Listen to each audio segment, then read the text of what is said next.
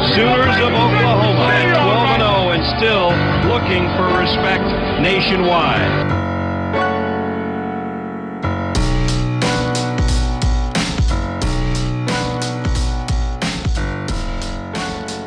What is going on, Sooner Nation? Thank you all for tuning into another preview edition episode of the Barry and Mack Show. As always, myself, Barry, personal trainer and sports performance coach out of Tulsa, Oklahoma. And as always, I am with Damian Mackey, former Sooner receiver and 2000 national champion.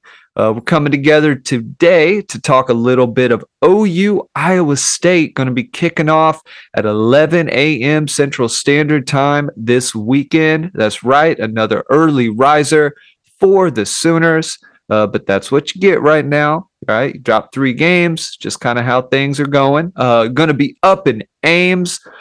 Damian, what's the temperature of the room right now? How are you feeling about this weekend for the Sooners, man.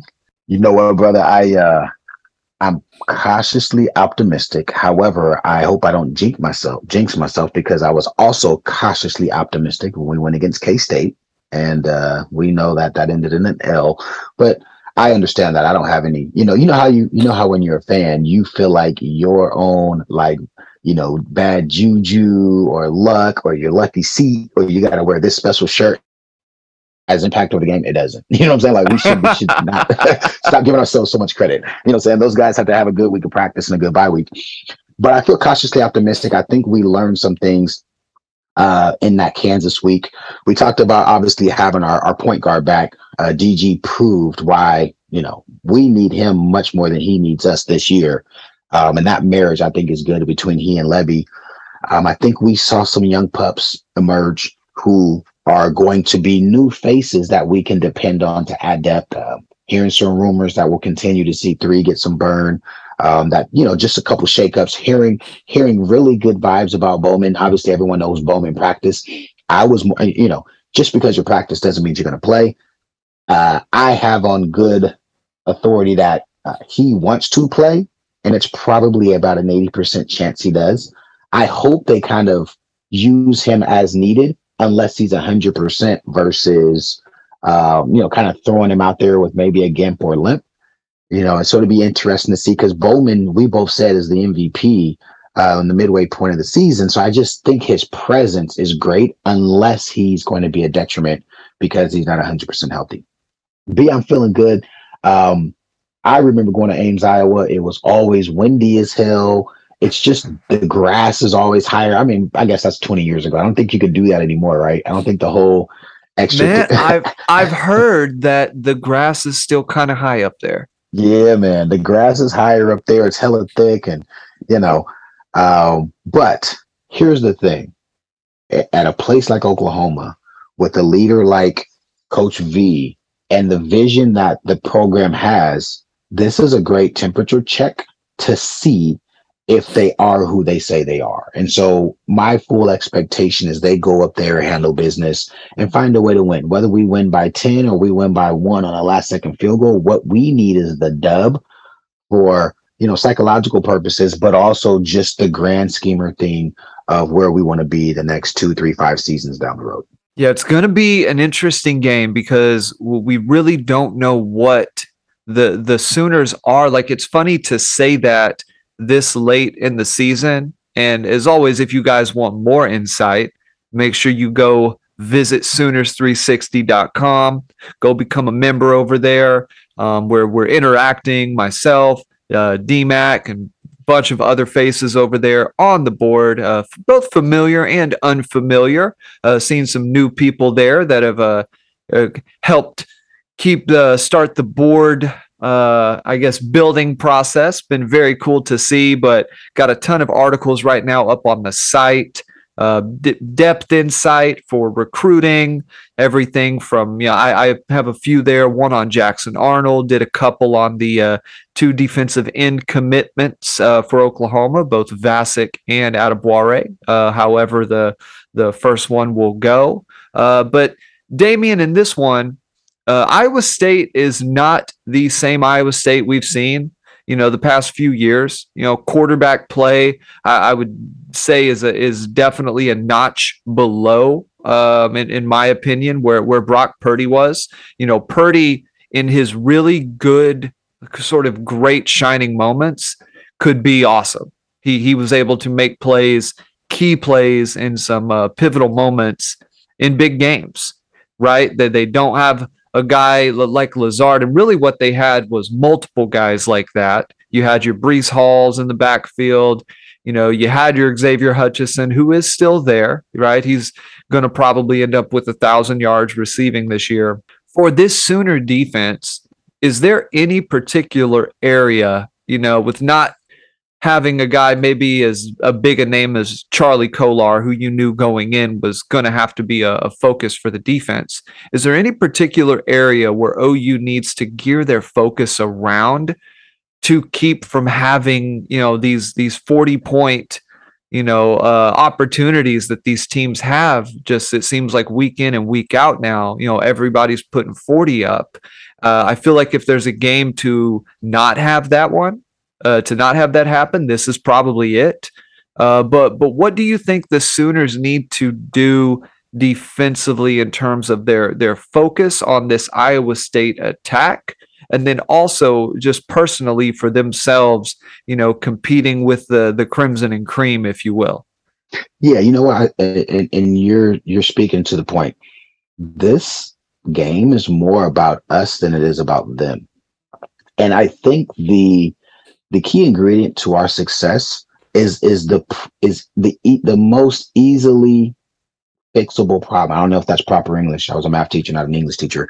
But here's what I here's what I mean. Right, we know we have issues on the D line. They're probably the most alarming. We don't have a guy who can win one on one. By the way, nobody notwithstanding, including 31, he doesn't win consistently enough on his own. So, so that's the biggest issue on defense. We got backers who are slow to react and are not um, plus players in space or playing backwards or lateral, which in the Big 12, if you can't play lateral or going backwards, you, are in trouble because, you know, that's the whole key in this conference is, is getting the best players in space, getting Bijan in space, getting Deuce in space, right? Getting all those Texas Tech receivers in space, I mean, all those TCU receivers in space. I mean, Presley in space, right? There's there's guys you want to get in space. And so, you know, that's a mismatch. But I think the thing we can correct are the mental errors in the back third.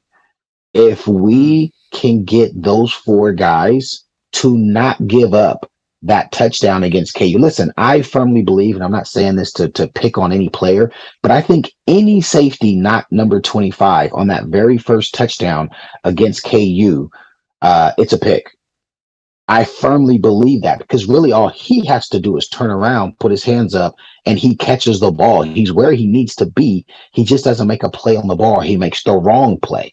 And that play is jump starts KU and puts them in a position that says, okay, we're in Norman, right? We know we have a good team and they're in a bad year and DG's just coming back it's that that part where we talk about five plays making a difference in the game. That one play gave them momentum for the entire first quarter. They felt like okay even if ou comes back to score we're back to zero zero we can go do it again. Whereas if we get that pick and the offense goes in and scores the same way they did and they got first possession and we got a turnover and we put the pressure on them and then we put points on the board, that backup quarterback is in a position where he he threw the interception. It changes his confidence. So going into Iowa State, it, it kills two birds with one stone. Number one, we cannot have a TCU or a KU mental breakdown where somebody's running wide open and everybody's looking around with their hands in the air like the emoji. We can't have that happen because our offense has not shown it can come back uh, when we're behind.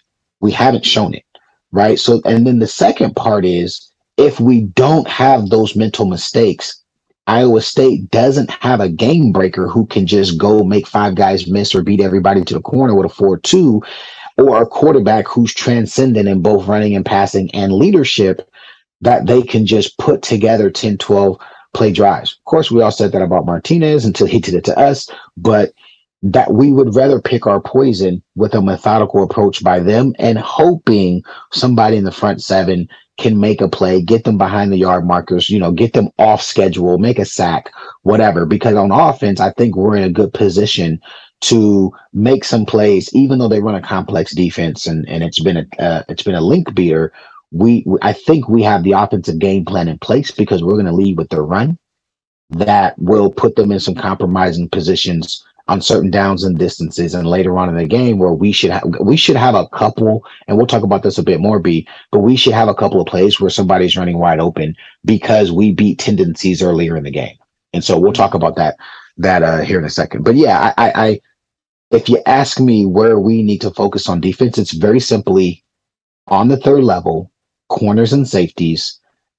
Don't get a mental beat. I don't mind even if jalen gets beat on a one-on-one fade and he gets high pointed. That happens. That's our personnel. Like that's you know what I'm saying? That's that there's sometimes you can't control that. What I'm talking about is we're in a cover three or a cover, we're in quarter coverage, and one of the corners jumps a, a, a, a 10 yard out and the slot receiver runs a deep corner and the safety can't get there, and the quarterback throws a, a, bomb where he can walk in for a touchdown. Cover four, that corner needs to stay on top of everything on his side of the field and let the safety drop. We can't afford that to happen. We're in a cover two, and one of the safeties rob something, you know, and like the TCU game, we got we got we got 25 trying to rob something. I don't know what the hell he's doing, and we've got a four seven forty guy 20 yards behind everybody, and he can jog into the end zone. If we don't give that style of play up, then it, it, it's an, it's any man's battle. And you know, this will be an opportunity for us to grow up and improve. Yeah, I mean, defensively, we know that they are not just totally absent of talent. Do, do they have the elite players at some of the important positions? Probably not. I, I think we can all agree that you know recruiting has to improve, and and this staff is working diligently to make that happen. But they still have ball players. They still have guys who, you know, were high level guys when they were recruited and who have made plays. And f- for this team, I feel like at some point they've got to to catch some confidence and and play even if it's just in flashes at the level that we've seen, you know, the past two to three years, at, at least the past year, right? There were moments last year where the team looked really, really good. There were some moments, you know, that weren't so great, but that there's capability to play better because there are so so many simple things that, and Coach Venables has harped on it. So many simple things that are getting missed that if you just corrected those, you probably turn all of these 40 point games into probably high 20, low 30 point games. It, it is that much of a big deal when you give up explosive plays because of blown coverage um, because of a mistake by you know one particular guy or or two particular guys, uh, however it might play out. Moving over to the offense, you know, it's I'm gonna do a little bit of an analogy here, but you know, whenever you're you're training or working with someone, right? Let's say you're going through like a, an eight week period where you're you know you have a certain goal in mind. When you hit the end of that eight weeks or maybe you have a, a small little break in there Th- those breaks are so valuable because they really force you to reset how you're thinking about things. They give you time away from the process that you've drawn up right? You don't want to ever deviate from the from the plan. Sometimes deviating from the plan and overthinking things on the fly leads to not being disciplined in what you are supposed to be doing right? You, there is value even if the plan is slightly flawed there's value in sticking to the plan. Where those breaks can be very very valuable is they force you to take a step back, assess the plan, and then move forward, right? You can move forward with a different uh, viewpoint, a, a, seeing things through a different lens. And I want to talk about that as it relates to the offense. You know, that there's now a large sample size of who this offense is, right? Lebby and the the staff, Finley, Murray, all of the people involved on that side of the ball they they know their players i think at this point right? They knew a lot of them from last year but there was you know some new faces that have stepped up in different roles and key roles. The the break we know it was potentially valuable to the defense but you spoke earlier about you know um, kind of targeting some tendencies you know against this iowa state team uh, when it comes to the offense. Um, how valuable was the the bye week for the offense specifically as it relates to coming into this game? And and what are some things you expect to see in terms of of scheme any kind of wrinkles or, or variations to things? Yeah um so from a psychological standpoint this bye week hopefully has put our offense in a position to know who they are. When you go into a bye week you want to spend a portion of that time identifying, doing a SWOT analysis, essentially on you, you do a self-study, right? You, you say, okay, where are our strengths? Where do our strengths lie? Where do our weaknesses lie? And then as a coaching staff, you ask yourself, or even the leadership, you ask yourselves, okay, you know, how much time do we want to spend refining our strengths? And then how much time do we want to spend, spend essentially plugging leaks?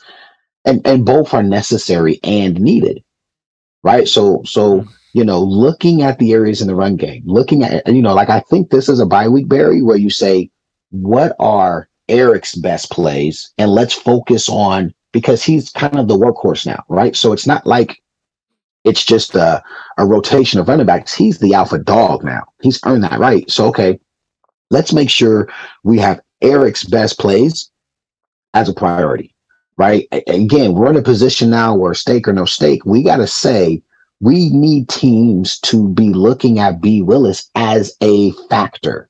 Mm. It, it, does a lot for the offense if the defense has to scheme him. That's actually, you know, not a Mark Andrews type mismatch, but kind of like a, a Juszczyk for the 49ers. I don't know if you know who Juice is. Yeah, he's, he's yeah. one of the few fullbacks where that's a guy teams have to know where he is on the field. And because of that, a safety may have to pay attention to him versus just having a deep third or a deep half. And so I feel like B. Willis is another player who has earned the right to say, hey, guys, if teams, you know, Dillon, here's the deal. If teams just kind of play off and soft on him, take that easy throw until they come up because it gives us a position or an opportunity, right, to impose our will. So you're looking at a player like that, right? And then you're looking at the O line and you're cleaning up concepts, right? You're saying who's better at folding. You know, our guys do a lot of zone concepts. So who, you know, who are the guys that are better at climbing to the next level and covering up a man, or, or Barry, who's more physical? How dope would it have been for this week of practice to be one where coach was like, "Hey, no lie, these three practices, I just want to see who moves the defender further." Like, though that's that opportunity in the SWOT analysis. Then you have your opportunities and your threats, right? So you say, okay, we're playing against, um, you know, a 30 front against a team that essentially likes to play a lot of cover three, five, and six. And, and essentially they flood zones is what they do. But in reality, in reality, so typically when you look at coverage, right? Coverage has three levels. It's the first level with the D line, the second line is the second level is the intermediate area, and of course you got your deep thirds. When teams run that style of coverage where they're flooding zones, you shouldn't look at it from degree from line of scrimmage to uh, the end zone. You should cut the field in thirds the other way. How many guys are on the hash marks to the sideline? How many guys are in the middle of the field? How many guys are on the other hash mark to the sidelines? Here's why. Because in a traditional defense, uh, you got four down linemen or three, but if you got a, a, traditional 30, you're generally bringing four or five. Right? If that makes sense, right? Most 30 fronts are designed to easily bring five without having to show blitz because the two stand up out, you know, outside backer types, edge defenders, whatever you want to call them, can be a backer slash D line type. Where they don't run that. They generally have eight athlete type guys on the field. So what does that mean? They have more guys from hash to hash. So this is a defense that when when when you start watching how teams attack it, you attack this defense. Let's talk about what responsibilities are from the hash mark to the sidelines. So if I'm in this 30 front and we're going to flood zones, right? The backers more there's there's two there's two concepts. The corner can either stay a hard corner, which means stay in the flats, or the corner's bailing and um, you know, putting you in a position where it's going to be very difficult to get the ball down the field. When that happens, the backer has to push to the flat. And then the and then, and then the guys in the middle, you know, they're essentially going to hook. Somebody's either robbing or blitzing, and then somebody else is going hook. The, the safety is either robbing or bailing. But the center of the field is generally pretty standard. You're just replacing someone's jobs. Barry, where the opportunities are in this style of coverage is to the the in between the hash marks and the sidelines. Because here's why: if you're in a balanced coverage, you're doing yourself no favors. Meaning, if I got two by two, if I got two receivers on either side, I've got two receivers and they can stay base. If we go to trips, they've got to cheat half a man. So if if the if the if the mic's over the center, the mic have to push to the guard gap. If the overhang is is splitting the difference between the, the the tackle and number two, if there's three, the overhang has to split to be able to maybe be closer to three because there's more, there's three defenders out there. So the defense has moved to the trip side. Well, on the backside, they've moved as well. And all they have is one flat defender and one deep defender. If we leverage, if we leverage who we have on that backside, we have potential. It's essentially a matchup man. Uh, it's a matchup man to man. They have to play guys man. So one thing that we can do to really beat this coverage is take advantage of the hash marks to the sidelines and do things like a flood concept. If they've got a corner and he's bailing, and then they've got a backer pushing to the flats, right? And then you've got a running back running to the flats as well. And you got somebody running up the sidelines, and you've got somebody running the post. So basic, you're you're, you're in um sheesh. Uh, how do I say this so people understand it? You're in two receivers. Uh, number one runs a post. Number two runs a wheel, and the running back out of the backfield also runs to the flats. They can't cover it because there's two guys. There's a backer pushing and a a a corner bailing, or there's a hard corner and there's a, a safety pushing to, to run into that deep third. We've got three guys in that boundary. That post, the safety has to take it. That wheel route, that corner is in a dilemma. Do I take the wheel and carry that wheel. And then I leave the running back wide open and there's no one else pushing to the flat. Or do I kind of cat mouse it and kind of let the wheel go and sink and invite them to throw the flat and, and, and hope I can rally and make the play? Those are the types of plays where you put them in a predicament. And let's go to the trip side. If I'm on the trip side, right? Same type of concept. I'm going to take the outside receiver and run a go route. I want this, the quarterback pre-snap or right at the snap of the ball to know who's the, the the flat defender. If that corner carries, we know the backer has to push to the flat. If that corner lets them go, he knows the safety is going to be over top. At the same time, I'm running a quick out to take that flat defender, identify he has to have someone to cover. If I'm running a go route down the sideline, that safety has to stay with it right behind that flat. About the 12 yard corner area is a huge hole and you have a receiver that is running a route on a backer. Easy, easy, easy concept for us to say from the hash mark to the sidelines, we can get our best players. And here's what we're guaranteed, Barry. We're guaranteed one of the guys defending our guy is a backer on, like, imagine, you know, Mims plays outside a ton, but we move Mims inside. So imagine we move Mims to number two, and we have Farooq at the one, and Farooq runs a go route. Boom. Safety's out of the play, or the corner's playing deep, so the corner has to immediately carry. Mims can immediately run a speed out, balls out. That's option one. Option two, corner's hard, so corner lets him go. Mims runs the five yard out, so the corner stays. The safety has to get over the top to take the go route. Some backer has to cover Willis or has to cover Weiss or has to cover. They would probably have Weiss run the go and probably have, you know, Farooq run the five yard and have Mims running the 10 yard. Some backer against our best receiver, we can pre snap, put them in that compromising situation.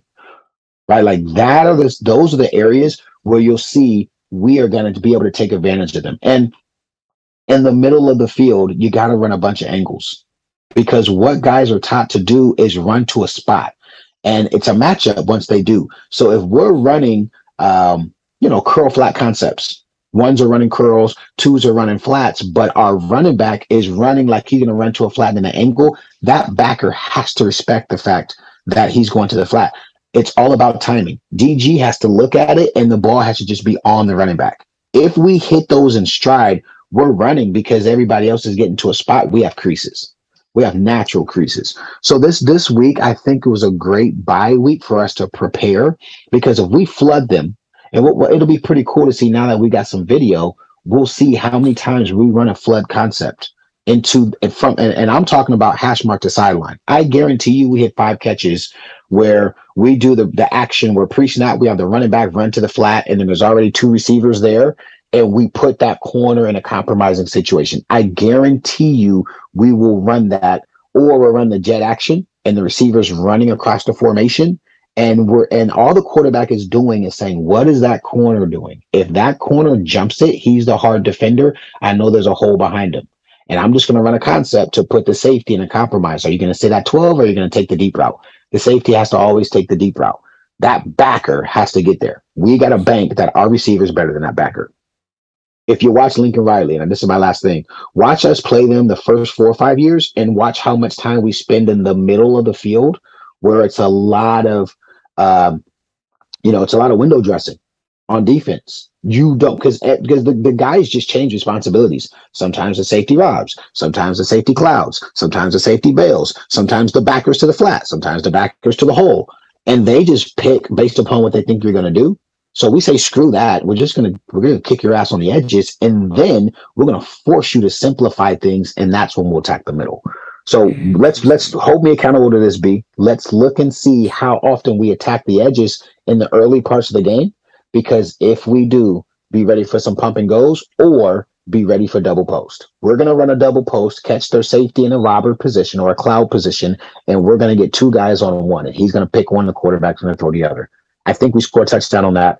I will be paying close attention to see if uh, it comes to fruition. So that's interesting. That's the best I've ever heard it explained as, as to why um, Riley, you know, struggled so much with this. Because I mean, we know how much an integral piece of like these Leach disciple offenses are. The the mesh concept um, with the receivers dragging across the middle, and you're trying to get those short to intermediate routes. But if you have a defense that is basically saying we're going to take away this key concept that you like to run and we're going to well, we're going to make that hard. Um, so now you either need to run the football or you know change up what your principles are. It's it it makes it hard to move the football down the field particularly later in in Riley's offense when he didn't have a guy who was an absolute burner who can you know stretch you for for 40 and and yeah. get behind guys right? So w- when you are in that situation where Iowa State does, you know, do some things to to try and take away some of that stuff out there on the on the edges, and OU needs to do some things like run the football yeah. uh, to try and free some stuff up. When you're there was always a hesitancy it felt for for Riley to devote to the run against this team you know even though they always seem to play the Sooners with a light box, um, there was there was a hesitancy there. Can you explain why, even against a light box, you know that three man front that they'll bring out, like why there was still so much hesitancy to run the football, and and why we could potentially see a different philosophy with yes. how Lebby chooses chooses to attack it? So I think there's a key term light box versus a wide box. So here's the chess match. The chess match is when you watch that that that 33 or the 35, whatever they want to call it, um, their goal is to be able to stop your run game with their edge defenders as an overhang. If mm-hmm. their edge defenders, if, if their edge defenders have to come up to the line of scrimmage to stop the run, they're essentially in an old school 50 front, like literally 1985 defense, which they don't want to do because they're essentially putting those guys in positions where there's a lot in coverage they can't do. Does that make sense? Yeah. So, from OU's perspective, this game, what we've got to do is put those edge defenders in compromising situations. They want to keep it what's called a wide box because now it's still chess. They can disguise. When they're in a wide box and those two overhangs are two by two, essentially what it is is two yards off the line of scrimmage, two yards outside of our last down lineman or, or tight end, they can both play the run and get into the hole. They can carry a, a, slot receiver. They can get to the flat. They, I mean, there's a lot they can do. But if that guy has to just cut down two yards of angle, two yards closer to the line of scrimmage, and then two yards um, inside to help with run, they can no longer cover a slot. They can no longer, like, they can't carry a slot receiver from a 50s position. They just can. So, one thing that um, Link never did is never put them in a position where they could leave that two by two. And by the way, sometimes three by three, right? Depends on how good their athlete is. But think about just think about how much leverage if that outside backer is our left tackle. We don't have a tight end on that side. He's three yards in the back, uh, three yards, excuse me, deep in the line of scrimmage, and then three yards outside of him that tackle responsibility is sometimes him, right? The, the, that that guy is included in our run action. They're not going to just say we're going to leave him alone. No, we have somebody for him, but generally he's a better athlete. He can go a duck under, he can swim over, he can out leverage, right? So those guys just have to be hard nosed, tough dudes. And here's the thing about that B, that's not a hard kid to recruit. That kid's not a 4'4, 200 30 pound backer. He could be a 6'1, 212 pound smart, instinctual player and be a hell of a player in college football. You never see Iowa State's outside backers go to the NFL.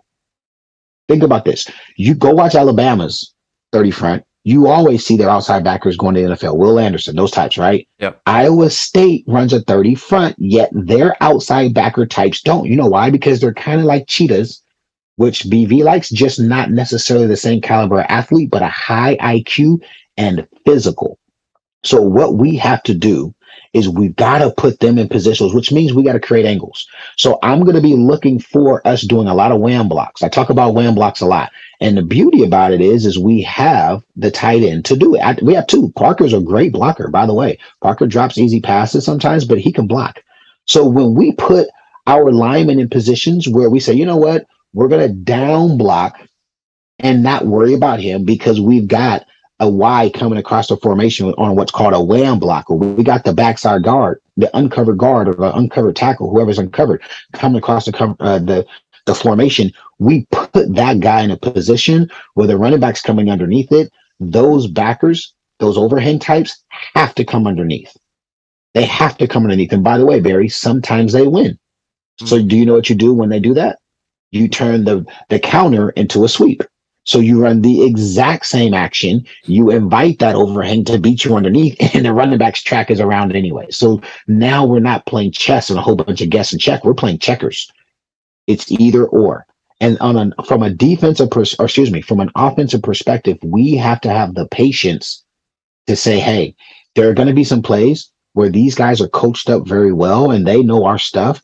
They're going to have some some schemes set up to cross us to cancel out the back. You know, what they want to do is cancel out the the the wham block or cancel out the guard coming across the formation before they can get upfield. If they cancel us at the line of scrimmage, they can create a scrum. If we get upfield and, and what they call is getting north, if that guard or that that that uh that Y coming across can get north, that's when you're guaranteed five eight yards. I mean, it, it's it's it's a big play happening. If they have to make their block coming across the line of scrimmage, now the help can come and we can and we can mess the play up. So one of the keys that I'm going to be looking at is when they play that 35 or that 34 and those overhangs are at two by two or three by three, how do we attack them? The way the way Lincoln would try to do it is essentially zone blocking and trying to get a left tackle on that guy. Forget about it. By the way, Baylor killed us on it. I want to say two years ago when we played them at night. We played them in a night game uh, maybe two or three years ago. I don't know when it was, but Baylor destroyed us. And I kept asking myself, why are we trying to block a 5'11, 6 foot, 210 pound dude with a 6'7, 330 pound guy in space? Mm. I mean, Baylor just destroyed it, right? And and Iowa State has consistently done it too. The easier thing to do is to take our much more athletic, bigger guys and all down block and bring guys across the formation, creating easy angles for them to kick out or lead up and reach so we can run the sweep. So it'll be interesting. I'm going to be paying attention to seeing if we essentially say at the beginning of the game, we're going to run the football and we're going to see if you guys step up so that we can open up the, the, the intermediate levels when those backers come up, or if we try to beat them with the short pass and flood them initially first, so we can get them spread out really wide, and then we hit them up the middle. I think one or the other will be the primary plan of action. Um, and based on our offense, we totally could pass first. But I think based upon the film and what Link has done, I wouldn't be surprised if we try to uh, get the run game going first and identify how those overhangs react. Yeah, I mean, this is another game where where if Eric Gray can even be you know remotely close to what he was against Kansas, OU is going to have a, a, strong chance to win. You know what we um, I brought up before last game just how important I felt it was to to make sure you keep Mims involved in the offense and I guess with what you're saying, there would be some really some ways that they could set up things um, designed to go to him, right? Just kind of pre snap based on the look and, and have him get to some of those formations and just let him work, you know, against a mismatch, if you will, and sort of pre snap. You have an idea of where the ball's going. Sounds like an easy way to get him targets and potentially get him in, in some space, get him engaged in the game but for OU in this game and down the stretch, it's gonna come down to their ability to to run the football. I mean, I think if you go back mm-hmm. to to each and every loss, it has been about them not being able to uh, effectively move guys on the line of scrimmage and and create holes and then backs either missing or not hitting it right. So uh, Eric Gray has uh, in the past two games, and then he had some glimpses against Nebraska, has really developed a comfort level and has almost slowed his game down just a little bit, which I, I kept sort of waiting on. That there's a balance of of patience when it comes to allowing things to to set up, and that also plays into the timing of when you execute your moves. And I don't necessarily think that you know Eric Gray was you know much I do think his change of direction his agility did improve over this offseason. And the the first guy is no longer bringing him down near as often. But one of the things that really helps you be able to create um, distance and effectively beat guys in space is just having some patience and comfort in what you're doing because you know how things are going to set up. You you know what the timing's going to be, right? And so much of making moves in space, you know, you there's fast guys all the time, guys with good change of direction who can't beat players in space, and, and a lot of it has to do with them hurrying the moves, not being patient and in how they set them up. And he's a great back when it comes to to being able to stick one foot in the ground and then get north and south, you know, kind of a one, maybe two cut guy and then go. The more we see that down the stretch, I think it's going to bode well for this offense, right? Maybe a guy like Barnes potentially gets going in this game too. You know, hopefully we get to see more of uh, Marcus Major. You know, this is OU's going to need to be able to run the football and have multiple backs that they can throw at teams if they want to finish this season out, you know, how they want to finish it out. And, you know, next uh, podcast, we'll obviously, you know, talk about the game and, and whatnot, but also go into more of general outlook. But uh, what do you see happening, man? What what's your score for this one? You know, I I would love for the score. Uh, here's what we know right? Let's look at the data points. Uh, Iowa State um, has they held Texas to to what 28? Is that right? 28 21, 28 24? Yep. Yep. Something like that, right? Uh shoot, they held TCU. I mean, they, they've their defense we can't assume we're going to score 40. I'm not going to assume we're going to score 40. I think we win by eight or nine.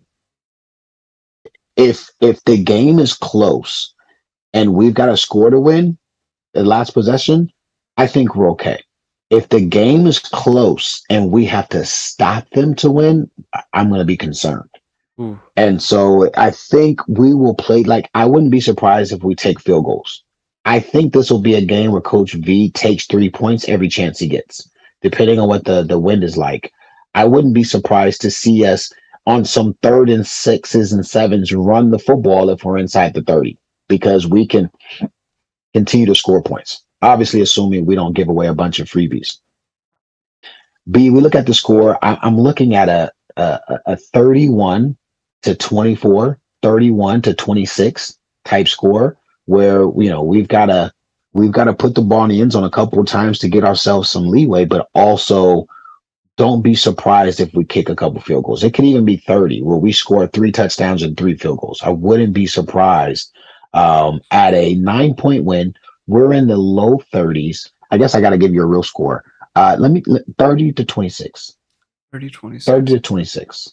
Uh, that's that's right. my score. That's, that's right around where I was. I had 28 to 21, right? I, I think OU gets it done by a touchdown. I think this is one where, you know, Turk has not, you know, punted the ball. He's he's had a good average this year, but he hasn't seemed to to put as many balls inside the the 15 inside the 10 as he did a year ago yep. he's had quite a few more roll into the end zone and i think this is a game where that his value is really going to need to shine. You know, what he uh, can be for OU is going to matter, you know, and not only this one, but down the stretch, but especially against a team that played Kansas State to, to a 10 9 loss, I think was the final score up there yeah. in that one. So, you know, and that was the same Kansas State team that put put up 40. 40. So, 40, man. So when you go into this, you have to know that points are going to be a premium. This is one where maybe you don't go for it on fourth down. Maybe you do, you know, kick the field goal, right? OU's uh, field goal kicker, golly, how's his name escape me now? Zach Schmit uh, has had a pretty solid year this year. You know, he's, um, I think he's missed maybe a couple, but he's for the most part been on target. You know, has looked pretty solid. But but Turk is going to be crucial. Like him be, being able to give the defense, which I think defensively, this is something in the Kansas game that you know, hurt them.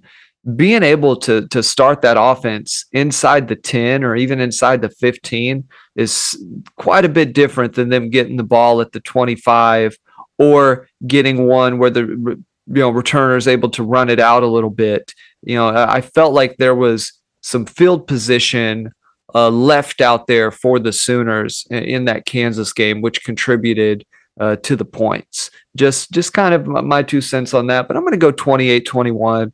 I think OU gets it going, you know, in the right direction uh, to finish out this year. You know, I think Coach Venables said the in, in his presser, this is the type of you know team where down the stretch, you, OU could win every single one of these games or play every one of them down to the wire or, or, or lose them. And we really don't know or have a good beat on how it's going to shake out right hopefully it's the it's the wins that end up panning out but um we will see guys want to let everyone know go leave us a rating and review on apple spotify amazon but more importantly than that right now go visit sooners 3 60.com. Tons of cool stuff up there right now. DMAC, tell them what's up there right now. Hey guys, I just want to say this, man. You see the the product we've done here.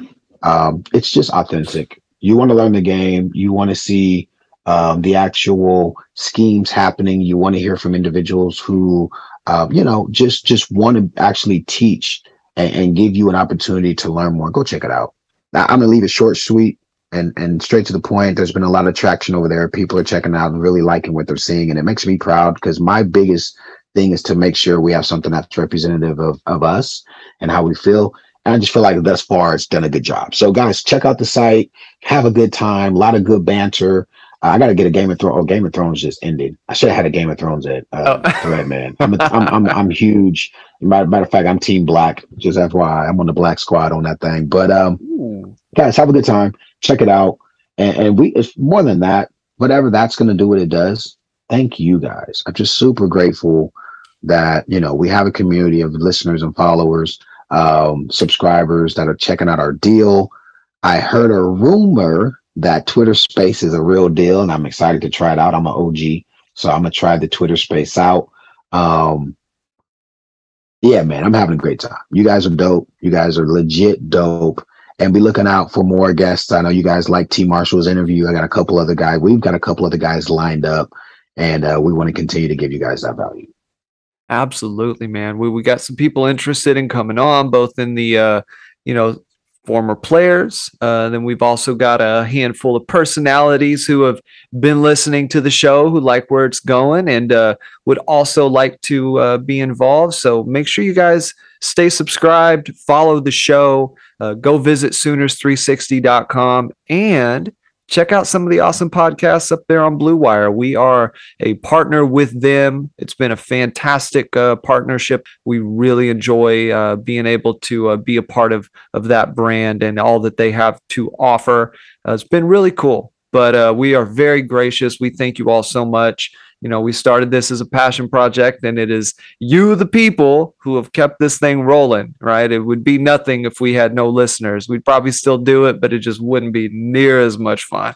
I'm telling you right now. But guys, go leave us the rating and review. Follow us on Twitter at Barry and Mack SHW, uh, D underscore Mack 13, and B Wise Fitness, letter B W I S E Fitness. And then it's Instagram at the Barry and Mack Show. Go check that out right now, and we will see you soon.